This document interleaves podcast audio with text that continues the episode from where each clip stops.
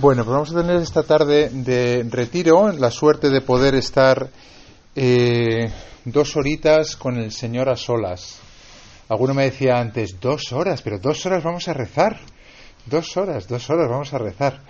¿Eh? Yo os recomiendo que pongáis el, móvil en modo avión y digáis, todo para el Señor.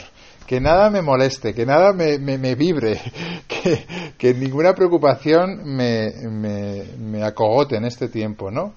Obviamente vamos a rezar con el Señor y nuestro corazón está lleno pues, de inquietudes, de preocupaciones, de cosas y esas las vamos a hablar con Él. Pero eso es orar. Otra cosa es que nos domine de alguna manera, pues eso, el móvil, los exámenes, los problemas. Tenemos que tener una capacidad, ¿no?, de rezar. Muchos de vosotros no sabéis que es un retiro, algunos de vosotros, especialmente los que están de confirmación, no saben que es un retiro. eh, esta semana no hemos tenido catequesis de confirmación y en vez de eso estamos teniendo aquí este ratito de oración. Bueno, vamos a exponer el Santísimo, ¿vale? Ahora después, cuando termine de hablar. Mirad, un retiro espiritual, como dice la palabra, es retirarse. Retirarse. Es decir, dedicar un tiempo que puede ser corto, como un par de horas, ¿no? O un poquito más largo, como un día entero, a estar a solas con el Señor. Y esto no creáis que lo hacen solamente los sacerdotes, que lo hacemos y con mucho gusto, ¿no? También lo hacen eh, padres y madres de familia. De hecho, hay formatos de retiro que suelen ser, por ejemplo, a la hora de comer. De tal manera que yo me pueda escapar como un bocata rápido y le dedico una hora y media, dos horas al Señor. ¿Por qué? Porque me obligan. Hombre, ojalá que no. Ojalá que sea porque realmente mm, mm, necesito estar con el Señor. Tengo cosas que hablar con Él. Me viene bien estar en su presencia. Esto es como esto es como, como cuando vas a la, a la playa. Que tú hagas lo que hagas, nades, juegues a la pelota o estés tumbado, te estás bronceando. Estamos delante de Dios y por tanto nos estamos bronceando espiritualmente.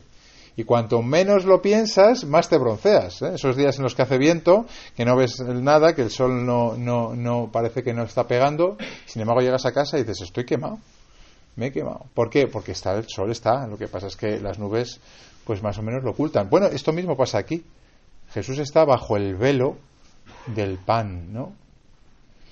Los que habéis hecho la experiencia del retiro de Feta este fin de semana, ¿no? Habéis tenido pues un acercamiento al Señor como muy cercano, muy emotivo, muy muy sentido, podríamos decir, ¿no? Eso es como cuando vas a la playa y te está pegando el sol y notas que, que, que quema el sol, ¿no?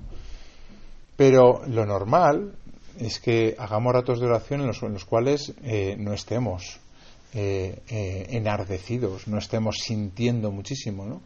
Pero no por eso deja de estar el Señor aquí. No por eso dejas de quemarte del amor de Dios. Es como esos días de, viento, ¿no? Donde parece que no, pero resulta que sí. Por eso no hagáis demasiado caso a vuestros sentimientos interiores en el, en el sentido de decir, no estoy aprovechando, estoy desaprovechando. Estamos delante de Dios. Si estamos sintiendo, da gracias a Dios de que sientes. Si no sientes nada, no juzgues que no sirve para nada. Estás delante de Dios. Estamos delante del Señor. Y estás haciendo el esfuerzo de dedicar un par de horas a estar solo con Él. Y eso merece la pena. Siempre merecerá la pena. ¿En qué consiste un retiro? Bueno, pues básicamente es unas ideas que os da alguien, ¿no? En este caso voy a ser yo, eh, para que luego, durante el tiempo de silencio, podamos rezar con el Señor. Quizá los que habéis hecho el retiro de Feta estéis acostumbrados a que delante del Santísimo pues eh, tenéis música, por ejemplo, tenéis eh, textos que, tenéis en la mano, que está muy bien tener un texto, tener la Biblia o tener alguna, algún versículo, ¿no? Eh, o acabéis de experimentar algo, habéis de acabar de, oír un testimonio, ¿no? Y entonces es como más fácil, ¿no? Claro, en el día a día, pues vienes aquí con todos los exámenes, todos los problemas, todo el WhatsApp, toda la inercia, ¿no? Y entonces, ¿qué es lo que haces? Bueno, pues yo voy a intentar que con las ideas que os voy a dar tengáis como algo, con, una materia con la que hablar con el Señor. ¿De qué hablo con el Señor ahora? Hombre, todos tenemos cosas para hablar, para hablar con Él. Todos, lo que hemos dicho antes, todos tenemos dentro del corazón cosas que nos preocupan, cosas que queremos presentarle, cosas que tenemos que hablar con Él. Pero también a veces lo que dice el, que dirige el retiro nos puede ayudar para eh, mm, tener una guía de pensamiento, ¿vale? Por cierto, antes de que se me olvide, eh, durante el retiro vais a poder confesaros, ¿vale? El Padre Isidro está detrás y que luego celebrará la misa Dios mediante, ¿vale? Entonces, o si queréis hablar también, tanto aquí como podéis salir a pastoral con él eh, para confesar o para, o para hablar. ¿Qué os propongo yo para rezar? Os propongo los dos evangelios de los dos domingos que acabamos de vivir. Primer domingo de Cuaresma y segundo domingo de Cuaresma, que es el núcleo del misterio pascual. ¿Qué es el misterio pascual? El misterio pascual es la pasión, muerte, resurrección y ascensión de Jesús. Es decir, desde el momento en el que empieza la pasión, la muerte, la resurrección y el momento en el que Él asciende a los cielos, 40 días después de resucitar, Jesús asciende a los cielos. Todo ese núcleo se llama misterio pascual. Misterio es una palabra, obviamente, que hace referencia a algo que está escondido. Pero misterio no quiere decir algo que no se pueda, de alguna manera, intuir. Y esto es lo bonito de nuestra fe, que tenemos cabeza, ¿no?, para mm, meditar. ¿Qué es lo que vamos a hacer ahora? Meditar estas cosas. Es decir, oye, qué curioso que Jesús es llevado al desierto. Jesús, que es santo, Jesús, que es el Hijo de Dios. Además, y ya empiezo a deciros alguna cosa que aparece en el Evangelio del primer domingo, que fue según San Mateo, mm, capítulo 4, por si tenéis la Biblia y queréis eh, luego leerlo. En aquel tiempo Jesús fue llevado al desierto por el Espíritu Santo. O sea que es el mismo Espíritu Santo que lleva a Jesús al desierto. ¿Para qué? Para ser tentado por el diablo.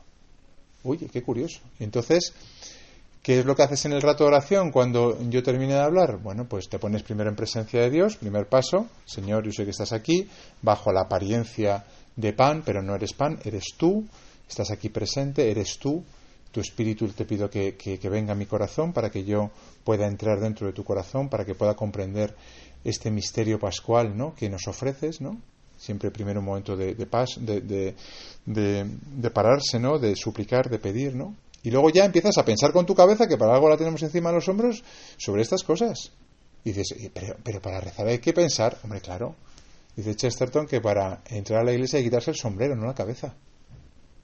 Claro, la, nuestra fe es razonable, fe y razón.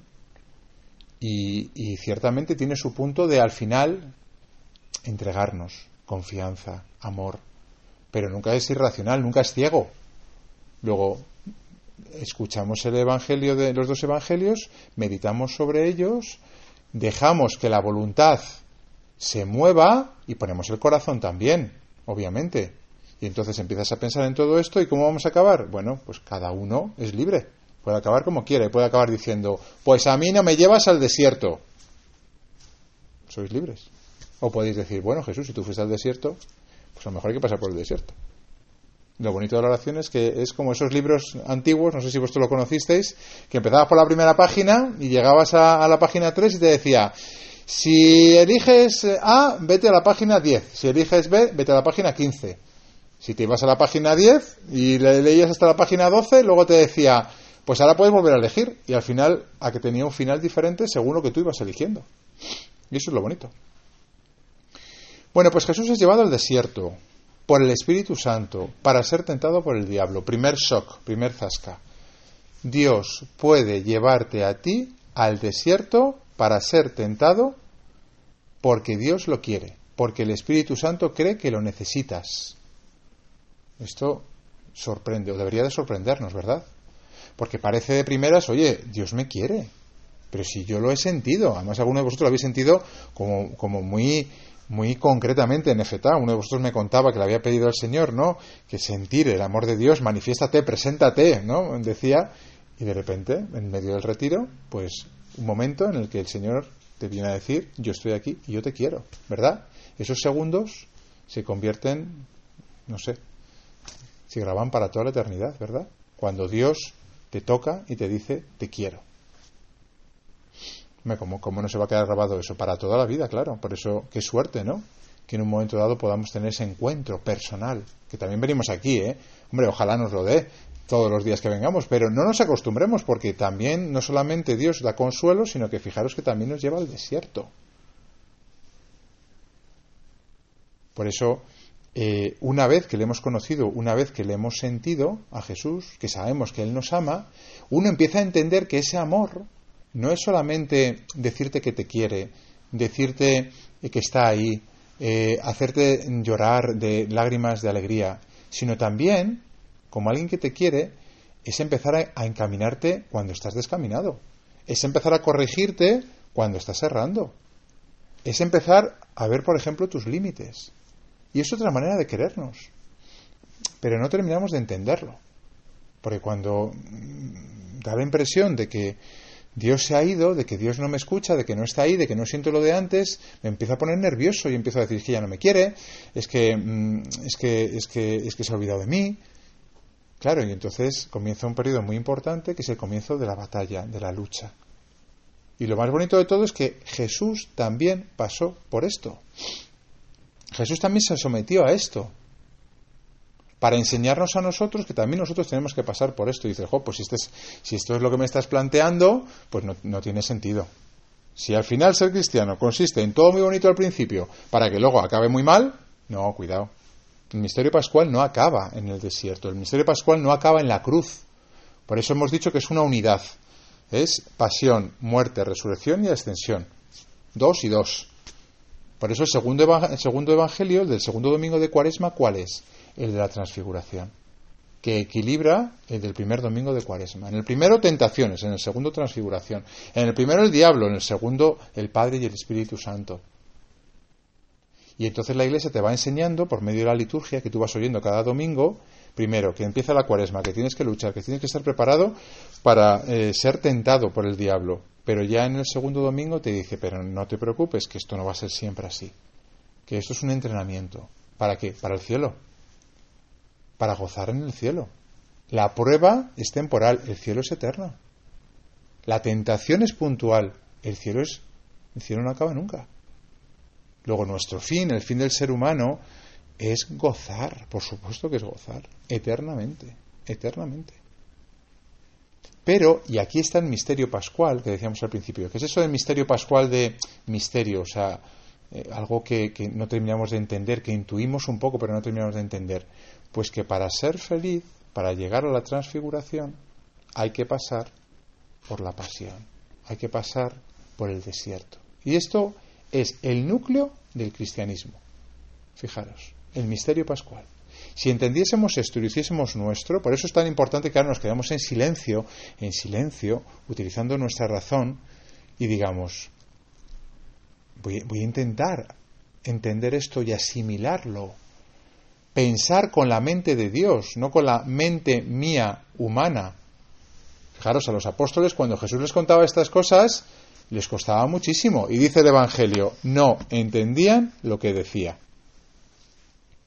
Incluso Pedro, que fue el primero que reconoció que Jesús era el Hijo de Dios, el Mesías, se atrevió a reprender, Pedro, a Jesús, porque decía, hombre, ¿tú cómo vas a, pasarlo mal, a sufrir y a morir? Porque Pedro tenía nuestra mentalidad. Nuestra mentalidad era, hombre, si tú eres el Hijo de Dios, a partir de ahora todo me va bien. Si tú me quieres, Jesús, me lo has demostrado en el retiro, me lo has demostrado en no sé qué momento, ya está, yo no voy a tener ninguna dificultad. Yo siempre me va a ser mi camino de color de rosas. Pensadlo, meditarlo en este rato. ¿Acaso el amor no se prueba precisamente en los momentos más difíciles, en los momentos de prueba, en los momentos de sacrificio. ¿Cuánto has sentido más el amor de tu madre? El otro día un marido me decía, una mujer me decía que había sentido más el amor de su marido cuando dio a luz, se tuvo que quedar unos cuantos días en, en el hospital y su marido estaba desviviéndose por ella. Pues en ese momento en el que ella está convaleciente y él está pendiente, ella se da cuenta, hombre, pero no fue muy agradable, imagino, porque el marido tendría que ir a trabajar, luego tendría que pasar por casa a ver cómo está el niño, dejar al niño con no sé quién, irse a ver a su, a su mujer, luego llegar a, última hora a casa, preparar la comida para no sé qué, o sea, estaría un, un estrés, un agobio, un sacrificio, una lucha, una... Pensadlo, meditarlo, para que no nos engañemos y para que no nos engañe el enemigo, el diablo que existe y está presente, cuando no sintamos ese amor de Jesús, cuando el Espíritu Santo nos empuje al desierto. Mira, te voy a leer alguna cosa de algún santo y no me quiero alargar porque ya son casi media y quiero por lo menos que estemos media horita con el Señor o 20 minutos. Mirad alguna frase que dicen los santos respecto a esto. Os reconozco yo tampoco esto lo entiendo, ¿eh? que cuando llega el momento de la prueba yo pataleo. Pero lo leo para recordármelo, porque los santos han eh, desentrañado un poquito el misterio pascual.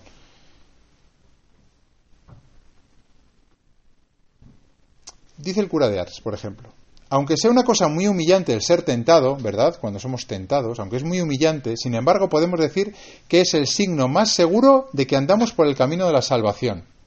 Fíjate. O sea, cuanto más tentado estás, es que vas por el mejor camino. ¿Por qué? Dice el mismo cura de Ars. ¿Por qué será que cuando una persona no piensa en salvar su alma, cuando vive en pecado, no es tentado en nada? Mas en cuanto se propone cambiar de vida, es decir, cuando desea amar a Dios, todo el infierno se precipita sobre ella. ¿Ves? Es otra manera de pensar, la del misterio pascual. Cuanto más tentaciones siento, resulta que mejor voy. ¿Por qué? Porque lo, lo, explica muy bien el cura de Ars, porque tú quieres amar a Dios, quieres purificar tu corazón, quieres resolver todos los asuntos turbios de tu vida y de repente sientes una una como una dificultad interior, unas tentaciones, unos desánimos, unos desalientos, y dices, ¿y esto? Amigo, todo el infierno que está diciendo, no, no, tú, a ti te teníamos aquí muy bien cogidito, ¿a dónde vas tú? Tú estabas aquí cogido por el alcohol, tú estabas cogido por el sexo, tú estabas cogido por, por el odio, tú estabas cogido por el deseo de pisar a los demás y, sacar eh, eh, las mejores notas. entonces el diablo que nos tenía bien cogiditos dice, tú no te escapas. Y empieza, empieza Dice San Gregorio Magno, si no experimentáis tentación alguna, es porque los demonios son vuestros amigos. Mientras os dejan pasar con, tranquilidad vuestra pobre, vida, al final de vuestros días os arrastrarán a los, a los abismos. Son frases un poco fuertes, pero en la idea es la misma, ¿no? De hecho, San Agustín dice, la mayor tentación es no sufrir tentación. Luego, ¿qué hacemos en este rato? Pues nos ponemos delante del Señor y decimos, Señor, ábreme el entendimiento, eh, mm, esponja mi corazón, fortalece mi, mi, voluntad para que yo entienda que si te quiero seguir a ti, pues tengo que ir por el camino que has sido tú. Y si el Espíritu Santo te ha llevado a ti al desierto, ahí me va a llevar también al desierto. ¿Y cuál es ese desierto? Pues esto es lo bonito, que cada uno de vosotros, cada uno de nosotros, tiene su, su, propio desierto, su propia tentación, sus propias dificultades, sus propias cruces que llamamos, ¿no? Por eso dice Jesús, el que quiera venirse conmigo, que coja su cruz y me siga. Claro. Porque lo lógico es que para seguir a Jesús experimentemos dificultades. Nos cueste. Porque el, el, el demonio, no solamente el demonio, nuestra debilidad también, y el mundo nos hagan a veces sufrir y a veces llorar. Os voy a leer un texto que yo no sé por qué ha caído en mis manos, que no es de, ayer, pero debe ser de un día como el de ayer, y lo escribe eh, una testimonio de universitaria, tengo aquí puesto. Esto es del año 2014, así que hace ya tiempo, casi 10 años. Dice, los datos que dan sobre lo sucedido son verdad, tanto en políticas, la Facultad de Políticas, como en periodismo nos acosaron un grupo de feministas con sus respectivos hombres, impidiéndonos repartir y sobre todo dialogar, bajo gritos como fuera fascistas de la universidad, a por ellos, a paracuellos, vamos a quemar la conferencia episcopal, fuera los rosarios de nuestros ovarios, derecho a vivir es derecho a decidir, mi cuerpo, mi órgano reproductor femenino, mi decisión, los de la capilla a la valla de Melilla, a la mínima que nos acercábamos a hablar con alguien, llegaba una exaltada con megáfono para impedir que hablásemos o la loca de turno para decir no habléis con órgano reproductor masculino, no habléis con mm, es contraproducente.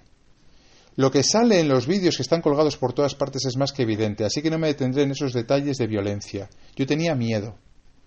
El mal y la violencia me bloqueaban y me paralizaban. Después de lo que me habían contado el día anterior de políticas no podía dormir del miedo. Y el jueves por la mañana me di cuenta de que si el miedo y el mal nos paralizan, entonces es entonces cuando vence. Pero hay algo más fuerte que el miedo, dice San Pablo, que el amor de Dios. Por eso decidí saltarme las clases que tenía para ir a repartir a periodismo. Repartían unos comunicados, si no me equivoco mal, ¿no? Seguía muerta de miedo. No nos esperábamos que sucediera lo que luego sucedió, y en este momento lo que sentía era una profunda tristeza mirando a mi alrededor. Después de irnos de la facultad, volvimos a historia a comer. Entré en mi facultad, en mi facultad, y de pronto me entró el pánico. Tenía la sensación de que la gente que había en el pasillo se iba a girar para gritarme en cualquier momento. Rompí a llorar cuando entré en la cafetería, y cada vez que veía a alguien con media cabeza rapada, me asustaba.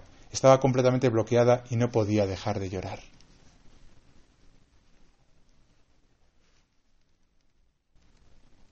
¿Por qué permite Dios que una chiquilla que quiere vivir su fe sufra hasta llorar y tener un miedo que la paraliza? Podríamos pensar que Dios ha olvidado de ella, podríamos pensar que no la quiere, ¿no? Podríamos pensar que al final el mal siempre triunfa, que al final el bien. Para esta chica, la cruz, el desierto, fue esos días de, de prueba. Pero lo bonito de esto que es que no podía dejar de amar a Jesús, que no podía dejar de seguirle. Que en medio de las dificultades, enfrentándose al mundo entero, con un miedo visceral a que la pudiesen hacer algo físico, dijo, yo prefiero amar a Jesús, seguir a Cristo, llevar a Dios en mi corazón en la universidad, que venderme a lo que la mayoría diga. ¿no?